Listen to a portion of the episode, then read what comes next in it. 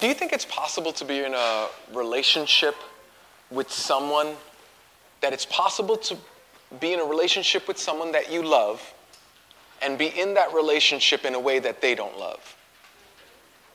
Do you think that's possible? I know it is.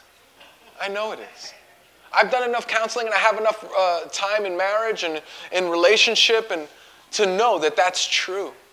That it's possible to connect with someone and love that person and treat them in a way that they go, I don't love the way you love me. This is absolutely true. When, like, for instance, do you remember when um, you first got your car? If you were young and you first got your car, or you were the first person to get a car in your neighborhood, um, then all of a sudden you were Miss or Mrs. Popular, Mr. or Mrs. Popular, right?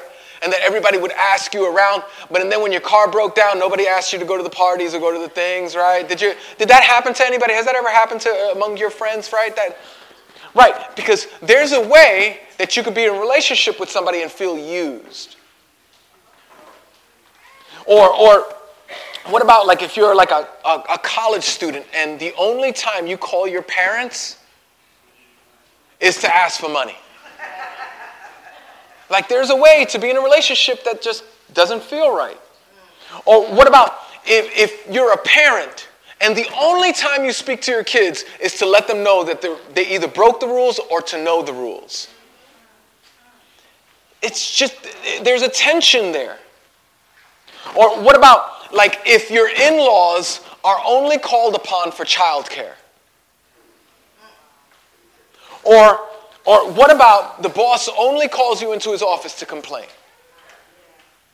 You see, that's, that's a universal thing. There's a way that you and I could be in a relationship. There's a way that we all, you don't have to be a Christian to believe this. There's a way that we could try to love each other in a way that we don't love. Let me ask you this Do you think that that's possible to do with God?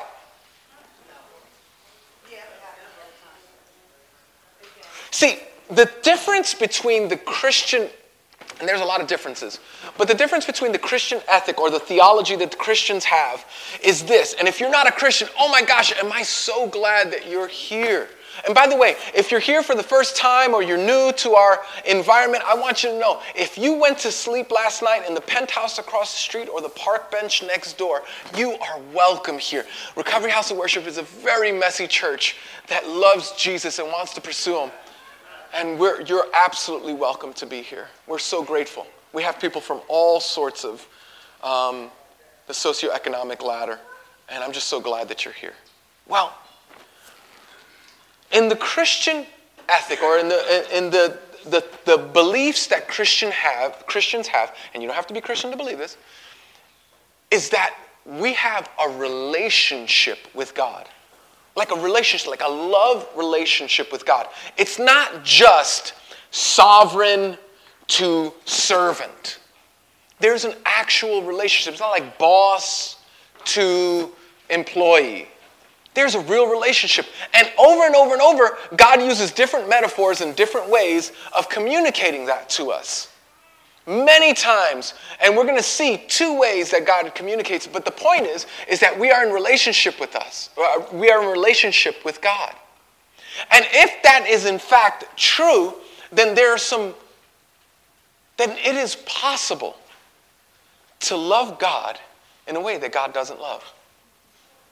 In fact this is the question and the big idea that i want you to think about today I want you to ask this question Am I loving the Lord in a way that the Lord doesn't love? Am I, am I, now I'm speaking to Christians. If you're not a Christian, if you're here and you're not a Christian, or you're kicking the Christian tires, or you're not sure you want to be a Christian, or maybe you did, you know, you, you followed Christ at one time and now you're sort of trying to make your way back and kind of, you know, some circumstances happened in your life and you're thinking, okay, maybe I need to open my heart or, or open my mind to the idea that God uh, could love me or something like that. To Christians, it's possible that me and you, the ones who say we love Jesus, it's possible that I love Jesus in a way that Jesus doesn't love. In other words, in a way that he goes, that's hurtful, that's painful, that harms. Because whenever we love someone in a way that they don't love, in a marriage relationship, in a child to parent relationship, in a friend to friend relationship, in a sponsor to sponsee relationship, in a, a, a network relationship, in an employment relationship. If we continue to love people in the way that they don't appreciate, to love people in the way that they don't want, if we continue to relate to others in a way that hurts them, well, you know what that does, right? It eventually will strain the relationship to the degree where first they'll start loving you in a way you don't love. And then eventually this thing falls apart. It's the very basis of divorce. Somebody loves someone in the way they don't love, and then they do the same back, and then after a while they go, No, it's irreconcilable difference. No, no, no. You just love them in a way that they didn't love. You love them in a way that they didn't want you to love them. This is super true in marriage, right? Um, I've done I, I've done so much marriage counseling throughout my life that I know that this is true for me and it's true. Um, it's, it's the wife telling her husband, um, you know, the only time you reach over to me is when you want something. You never reach over to hug me or just to, you know, be encouraging to me in a physical, you know, way. The only time you reach over to me is what is the wife saying? She's saying you're trying to love me in a way that I don't love. And if this is true with God, I want us to do the serious work and and be honest with ourselves and with God about whether or not we're loving him in a way. Now, uh, we've been in a series, right, called This Is Us, and we've been talking about now that we're new in the family of God, how do we relate and connect with each other? So we've been talking a lot about that. And if you want to find out about the series, I'm sure they're on a podcast or on the internet somewhere, and you can check them out. Now, here's the deal. Today we're going to talk, God, James is sharing with us, and he's not pulling any punches. He's going to speak to us in a way that, and he's speaking to Christians, that is sobering and we need to take seriously. So we're going to try to, okay? I'm going to read from God's word. One of our another one of our traditions is that we would stand at the reading of God's word. We don't make it it's not more holy if you stand or not. The reason that we stand is because we want to remind our bodies, oh yeah, God's word is more important than my opinions or feelings or or culture or whatever. So, we're going to just read two verses today. Let's read them together, okay? We're going to read James chapter 4, verses 4 through 6. I want us to read it together. Would you read it with me? One, two, three. You adulterous people. Pause. He's talking to you. He's talking to me. You adulterous people. Let's start again. One, two, three. You adulterous people. Don't you know that friendship with the world means enmity against God? Therefore, anyone who chooses to be a friend of the world becomes an enemy of God. Or do you think Scripture says without reason that he jealously longs for the Spirit he has caused to dwell in us. But he gives us more grace. That is why Scripture says, God opposes the proud, but shows favor to the humble. This is God's word. Have a seat. So, over and over again in the Old Testament, um, actually in the New Testament as well, God gives us word pictures on how he relates to us. And one of them is that God's people, this is actually, for some of you, it might not ring a bell, but let's, let's try anyway.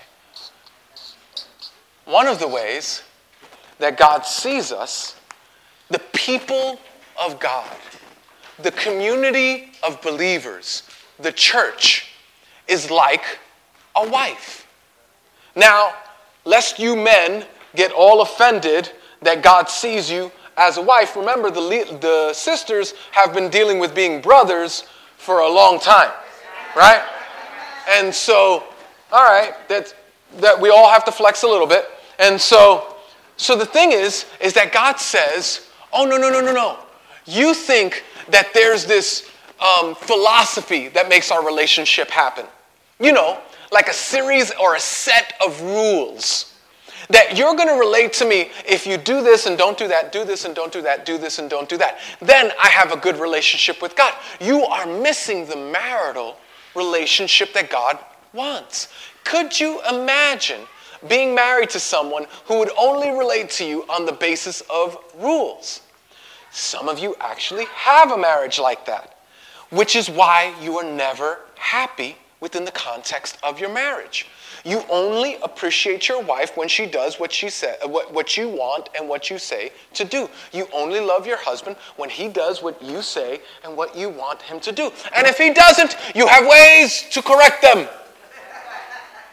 You are in a legalistic marriage that is based on rules, not on love.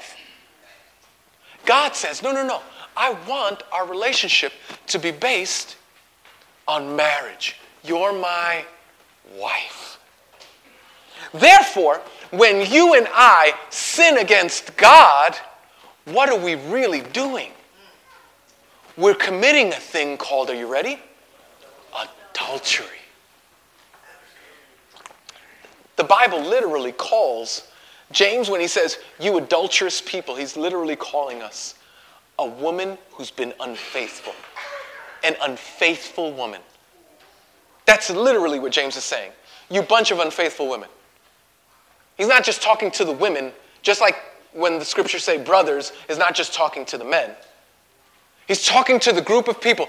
You and I think when we sin against God, oh, no, no, no, no, I'm just breaking a rule, and God will forgive me for breaking that rule. No, beloved, you're not breaking a rule, you're breaking your husband's heart. You adulterous people.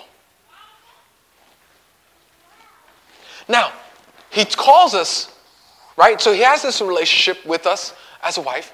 And so we are to look to him as our husband. He's going to protect, he's going to provide, he's going to love. But listen to me. When you're not a faithful person, you don't look to get your pleasure when you're not a faithful wife, you don't look to get your pleasure from your husband. God, over and over and over, uh, declares this over and over where you see it in Isaiah. The, the, the, most, the biggest picture you see this is in Hosea. It's a little known book in the Bible that when I first read it, I was, it was the first time I was reading through the Bible from Genesis to Revelation. I've done it like over 50 times, but I, this was like the first time. And I was reading it and I remember literally standing up and jogging in place, like without, you know how like you do stuff, like if you watch a horror movie, you go like that, it's like involuntary. I stood up because Hosea married a woman who would not be faithful. She actually goes up to him. This is the part where I stood up and started to run. I was like, oh, God, kill this girl, kill her, strike her down. Her name was Gomer, rule of life. Don't marry no chick named Gomer, okay? All right, things don't go well. No, I'm kidding. If you're named Gomer, we love you. So here's the point.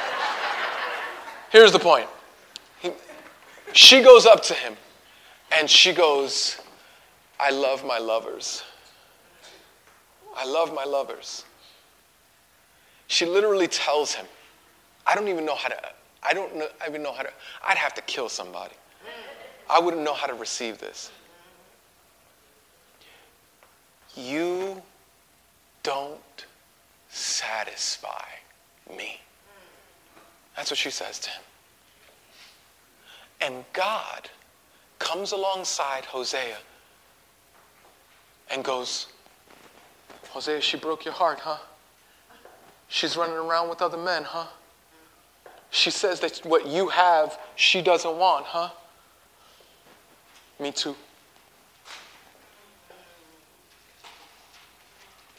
God comes alongside Hosea and says, the effect that you're feeling, the emotion that you're feeling, the rejection, the pain, the heartache, the hurt, the deep wounds that you tried to give yourself in love with this person and they've rejected you outrightly, God goes, Me too. You ever been played out? Have you ever been so angry at someone who's been unfaithful that you could do harm to them? You know how God feels. You've never been more like God than in those moments. You've ever been betrayed by someone that you've given your heart to? And you just said, Oh, after all I've done for you. God says, Me too. You've never been more like God than in moments like that. We are a wife. And when you and I sin against God, we commit adultery. Is it possible that I am loving the Lord in a way that the Lord doesn't love, in an adulterous way? You adulterous people. then he says, Don't you know that friendship, that leads us to the second, the second one. It's, somebody spell friendship. It's I-E or E-I? I-E? Thanks. All right, friendship. So God says, not only are you my wife, but you're my friend. And he does this over and over again. Over and over again. God says, um, but he speaks of Moses and he says, you know, to others I speak in this and way and that, but Moses is my friend. God calls us his friend over and over again. And he says this You adulterous people, don't you know? Whenever you see in the Bible where it says, Don't you know? The answer is no. They don't know. That's why he's bringing it up. Don't you know that friendship with the world means enmity against God? Friendship with the world means enmity or at odds or counter to or an enemy to God. Now, what does it mean, friendship to the world? That, that's a, interesting. Is, is, what, what is God saying when he says friendship with the world? That the world doesn't mean the people in the world because God so loved the world that he gave his one and only son, right? So, so God loves so much that he sacrifices, gives his life to love us, drawing us to himself. But when the Bible says, when Bible uses the word, word world in this context, the Bible is speaking of there are philosophies, ideas, um, things that you and I grew up believing are true, and then the Bible says, you are so wrong about this. Things like sex. Yep, I said it. And, and gender. Do you think that you have God's view on sex? I literally remember that. I, I, whenever I think about this, I think of this one woman who I had a conversation with. It was so heartbreaking. She was like, I was, and I was trying to share with her. I was like, oh man, you know, sex is not, and I do this riff. I do it all the time. I go, listen, sex is not for old people. Sex is not for young people. Sex is not for pretty people. Sex is not for ugly people. Sex is not for fat people. Sex is not for skinny people. Sex is not for people with kids, and sex is not for people without kids. Sex is not for the experienced, and sex is for the uninitiated. Sex is not for those who are really intelligent, and those who are really, sex is not. Sex is for married people only. One man, one woman, holy matrimony. And even as I gave that little caveat there, some of you just like, oh, why'd you have to say one man, one woman? It's not that funny. Is your view about sex at enmity with God? And you go, listen to me, listen to me. I'm not here to argue with you. I'm not, uh, here's what I'm saying. If he's God, can, all right. And again, speaking to Christians, if you're just on the outside, you go, this is exactly why I don't come to church. And to you, I would just go, just come on, man, don't, don't, don't shut out just so fast. Perhaps, listen, you've been running your life all of your life. Maybe God knows something that you don't. Maybe God knows better than you do. Could that be possible? And if that is so possible, then maybe, maybe. And, and we have people in this room right now who struggle with this very issue. I've told you more than once that I've struggled with my sexuality my whole life. But the question then is is our view on sex in friendship with God or at enmity with God? Which one? You have to answer for you. Don't you know that friendship with the world, friendship of approving of, conforming to, aligning yourself with the philosophies of this world leaves you enemies with God. What about gender? let's write a few more. What about money? Money. What's, what's your views about money? Is it your own? Just yours, right? It's not like God gave you the brain that you have or the body that you have. It's not like you go, no, no, no. I, I work hard for mine. I, I, I go to work. I do. I, why is it that you were born in this time and not some peasant in India in the 15th century, where no matter how much work you did, you would starve to death? Why is that? It's the grace of God. It's not your money, it's God's money. If you made any money, it's because God gave you the ability to make that money. You want to fight that? Okay, my question again goes back to do you live in, again, I'm speaking to Christians. If you don't know Jesus, I'm not talking to you, but you can listen in. Is it friendship with the world? Because you're a friend. You're not only a wife, you're a friend. What is it? How about service? And we'll put in here like your time, how you spend your time. Right? Is that, no, no, no, listen. I worked real hard. I need to get some rest. And, no, no, no. Nobody else can get to. You, you are a consumer in our congregation. And we love consumers. If we didn't have consumers, so many, boy, this place would be real empty if we didn't have consumers. So I'm, I'm, glad, I'm grateful that you're here. Here's the deal we want to go from being consumers to being so consumed by Christ that we give ourselves away for others. How is it? How you doing? Friendship with the world? Enmity with God? Now, conversely, if you are a friend of God, the world will think you're a bigot.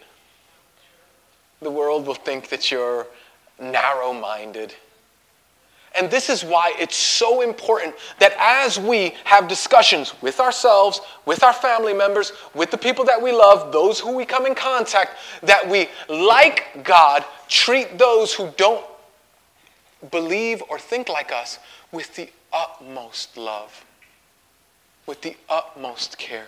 If Jesus died for us while we were yet his enemy, what does that look like? For us. These are just a few. You can think of some more, can't you? Wife, friend. Are you a friend of the world? Are you cheating on God? It's a rough one. Now, goes on to say, therefore, anyone, and he's going to reinforce what we just talked about, therefore, anyone who chooses to be a friend of the world becomes an enemy of God. Or, or, do you think?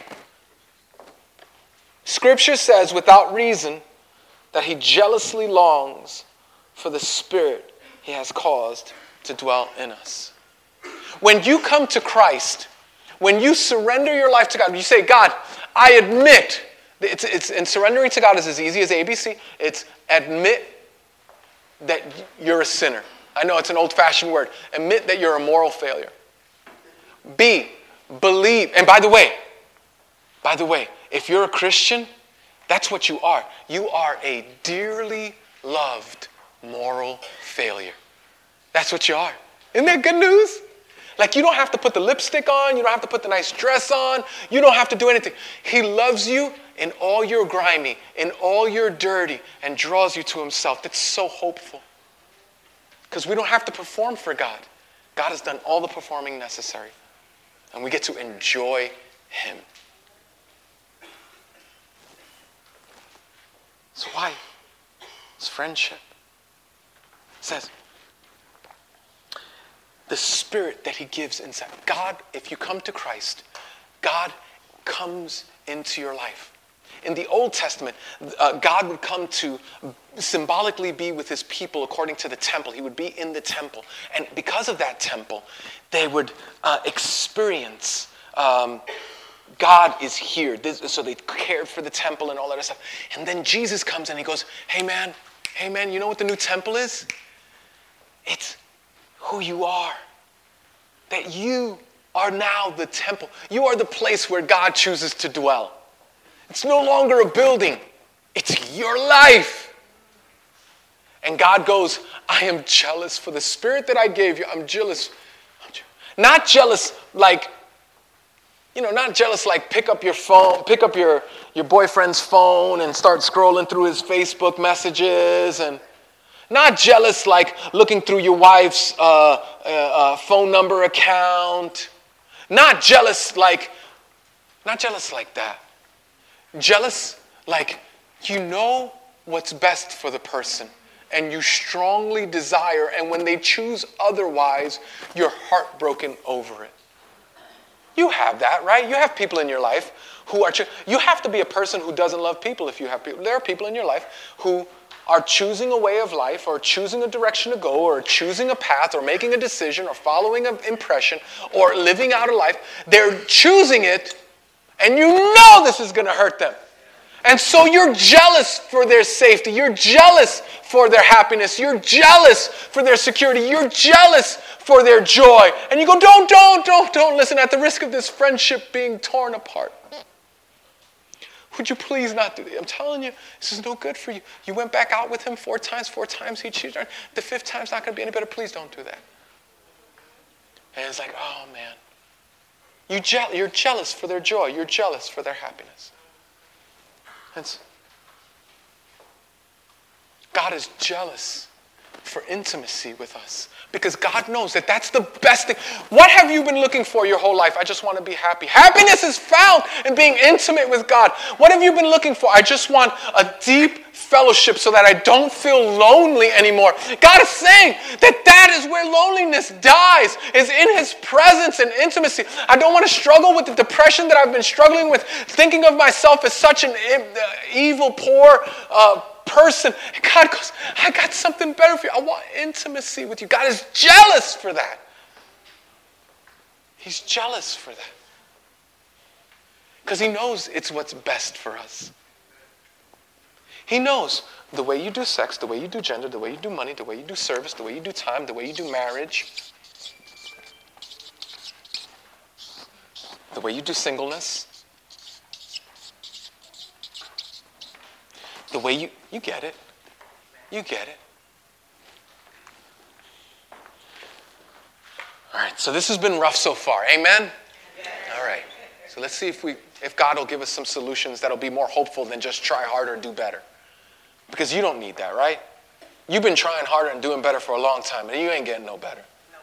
All right, so let's try. Let's not try harder and do better. Let's see what God says. And it says this, and, and, and interestingly enough, James plucks from the Psalms. I think it's Psalm 33, although don't quote me on that. He says this. Or do you think that Scripture says without reason? Now remember, he goes, listen, you're a wife, but you're an adulterous wife. You're a friend, but you're like a frenemy.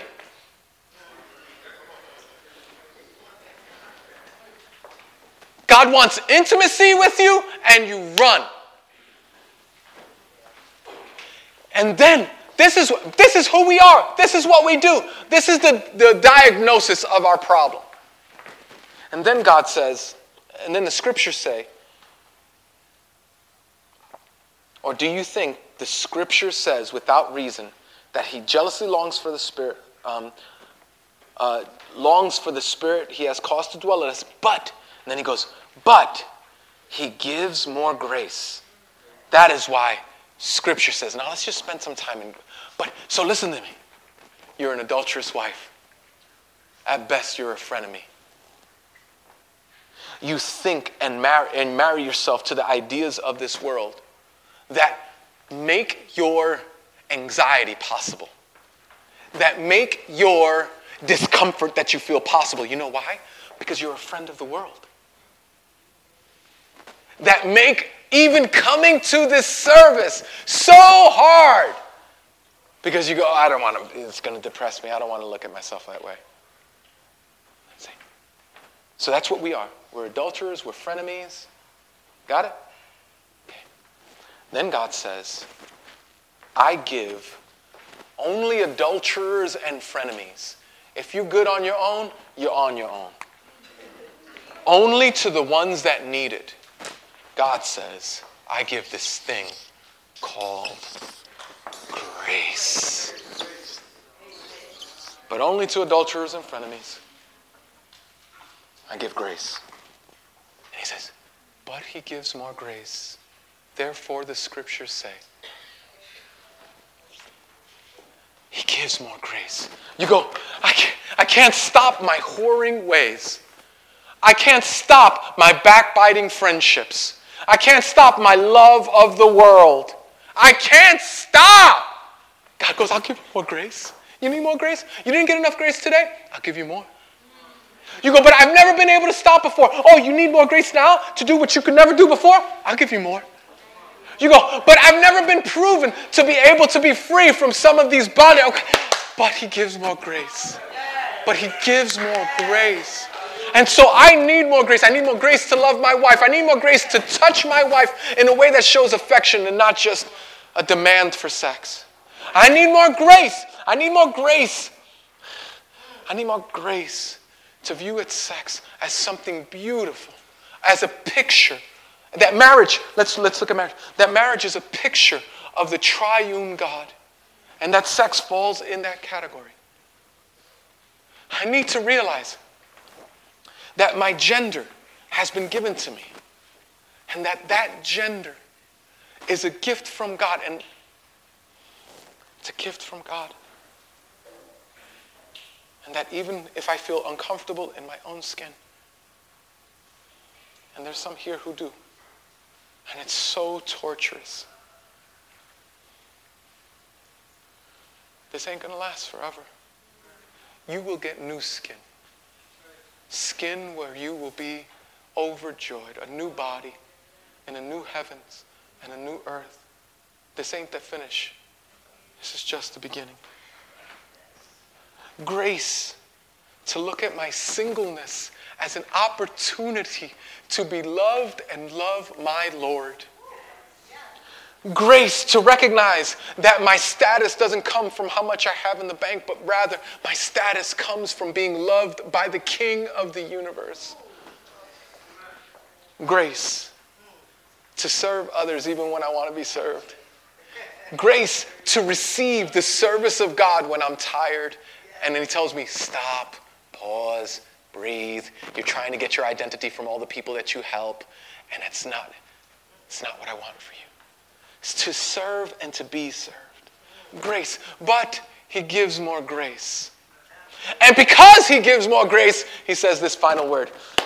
But he gives more grace. Therefore, he says, listen, God resists the proud, but gives grace to the humble. This is breathtaking. God resists the proud, but gives grace to the humble. That means, if, listen, the only people, listen, if you're going to come to Jesus, you have to come to Jesus with nothing. That's all you can come to Jesus with. I know that there are some of you here where nothing is the one thing you don't have. You come to God with your good works, you come to God with your good marriage, you come to God with I'm better than them at least. You come to God with your clean time, you come to God with whatever you come to God with. And he goes, No, no, no, no, no, no, no. I resist the proud. You got to come with nothing. I, I resist the proud. You know what it is to resist? What this word resist means? It's like a wrestler. I, I have two daughters who are, um, are doing really physical sports. It's the coolest thing. One is uh, joined the wrestling team, and the other wrestling team. Wow. Right? Isn't that the coolest thing you ever heard? I can't wait till she can kick my butt. It's gonna be great. It's gonna be, she's gonna teach me all sorts of stuff in wrestling. And then, and then there's rugby, right? You, I've, I've never met anybody who played rugby. Rugby's not an American thing, right? Yeah. So, so these girls, they're into that stuff. But the both, both sports illustrate this that they resist the competition. Like when you're in wrestling, the whole point is to pin them down, to, to and here's the thing God resists you. Would you believe that? I'm talking to Christians. I'm not saying that you're losing your salvation if you are, in fact, a Christian. I'm not saying that you lose your salvation. I'm saying you lose your joy. You lose your sense of security. You lose your freedom. You lose, you lose that, that light, effervescent feel what you're experiencing is the resistance of God, and He resists you for your good. He resists you. You know why uh, being an alcoholic is so painful? Because God is resisting you for your good. God won't let you be on your own. You know why smoking crack can be so hard? Because God resists you. Not because God is a party pooper, not because God wants to rain on your parade, but because God knows that's not the best for you. You know why treating your wife is bringing so much tension? The way you treat your wife is bringing so much tension? Because God resists the proud. He's against them. He's fighting against me when I walk in my pride, when I walk in my friendship with the world, when I walk as an adulteress. But God resists the proud, but gives grace to the humble. So here's the deal, beloved. He gives more grace. But he gives more grace, therefore he says, God resists the proud and gives grace to the humble. And so, what you and I need to is just go, God, I don't know you know. I'm not sure you're sure. I'm not, I, I'm, I'm confused as what to do. You are perfectly clear. So, God, I want to spend time with you until my clarity and my sureness and my understanding comes to at least where I know where you're leading. Now, the problem is, is if you grew up like me, you grew up in a culture that fed you so many lies you don't know what's true. So, how do you get the grace? Well, God, number one, gives you the grace. He gives it to you, He, he supplies it for you. How could God supply this for you?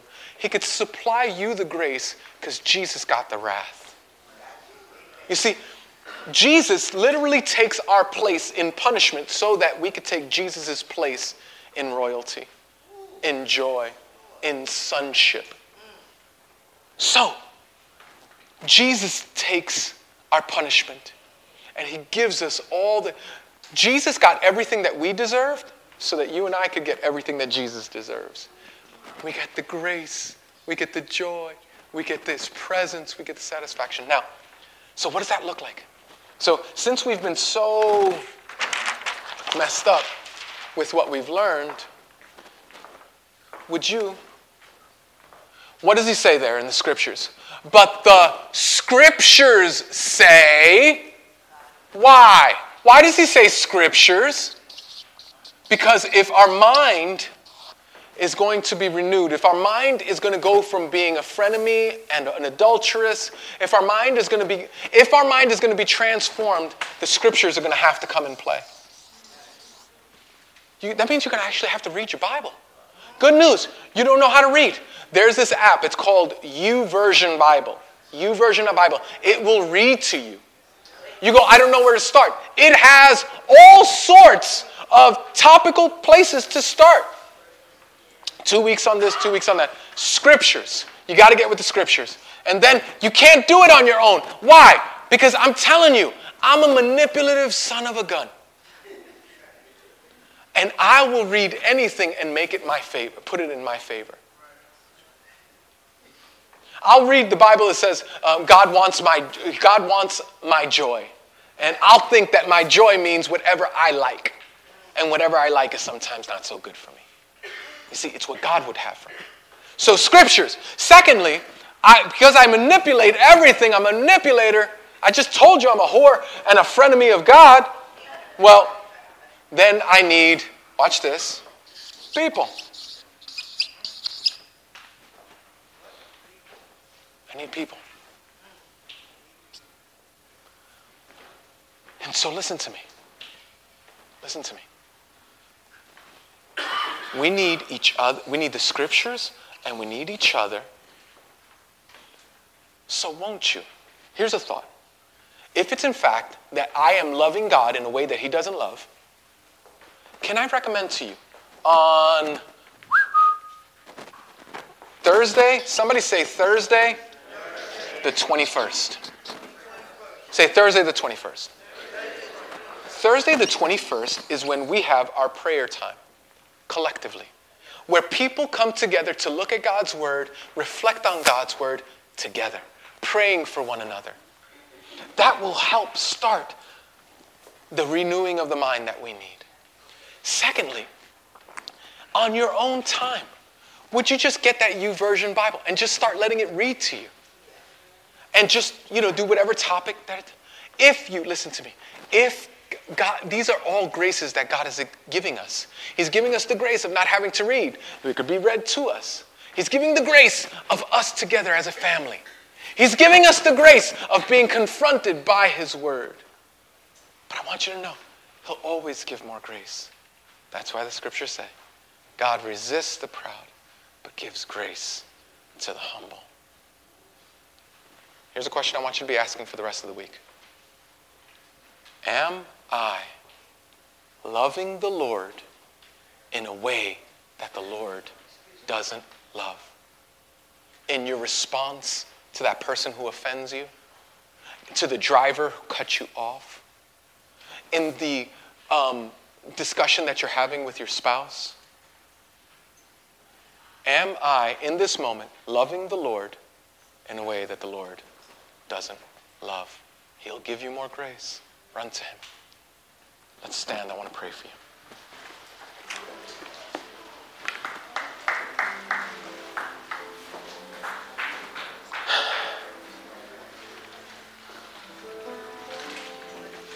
But you give more grace.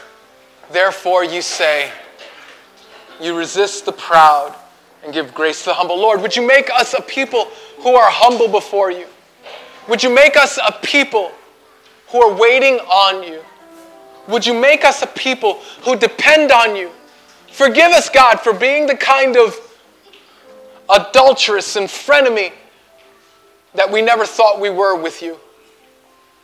Lord, if that conviction has come to our heart, would you remind us that what we deserve is wrath, but what we get is grace? Remind us that what Jesus deserved was grace, but what he got was wrath because he took our place. Remind us, oh God, that you are eager to draw us to yourself, not on our conditions and terms, but on yours. Help us, oh God. Help us to look to you, know you, love you, rest in you, being a faithful wife and a true friend. Make that a reality in our hearts and in our lives. For we do pray in Jesus' name.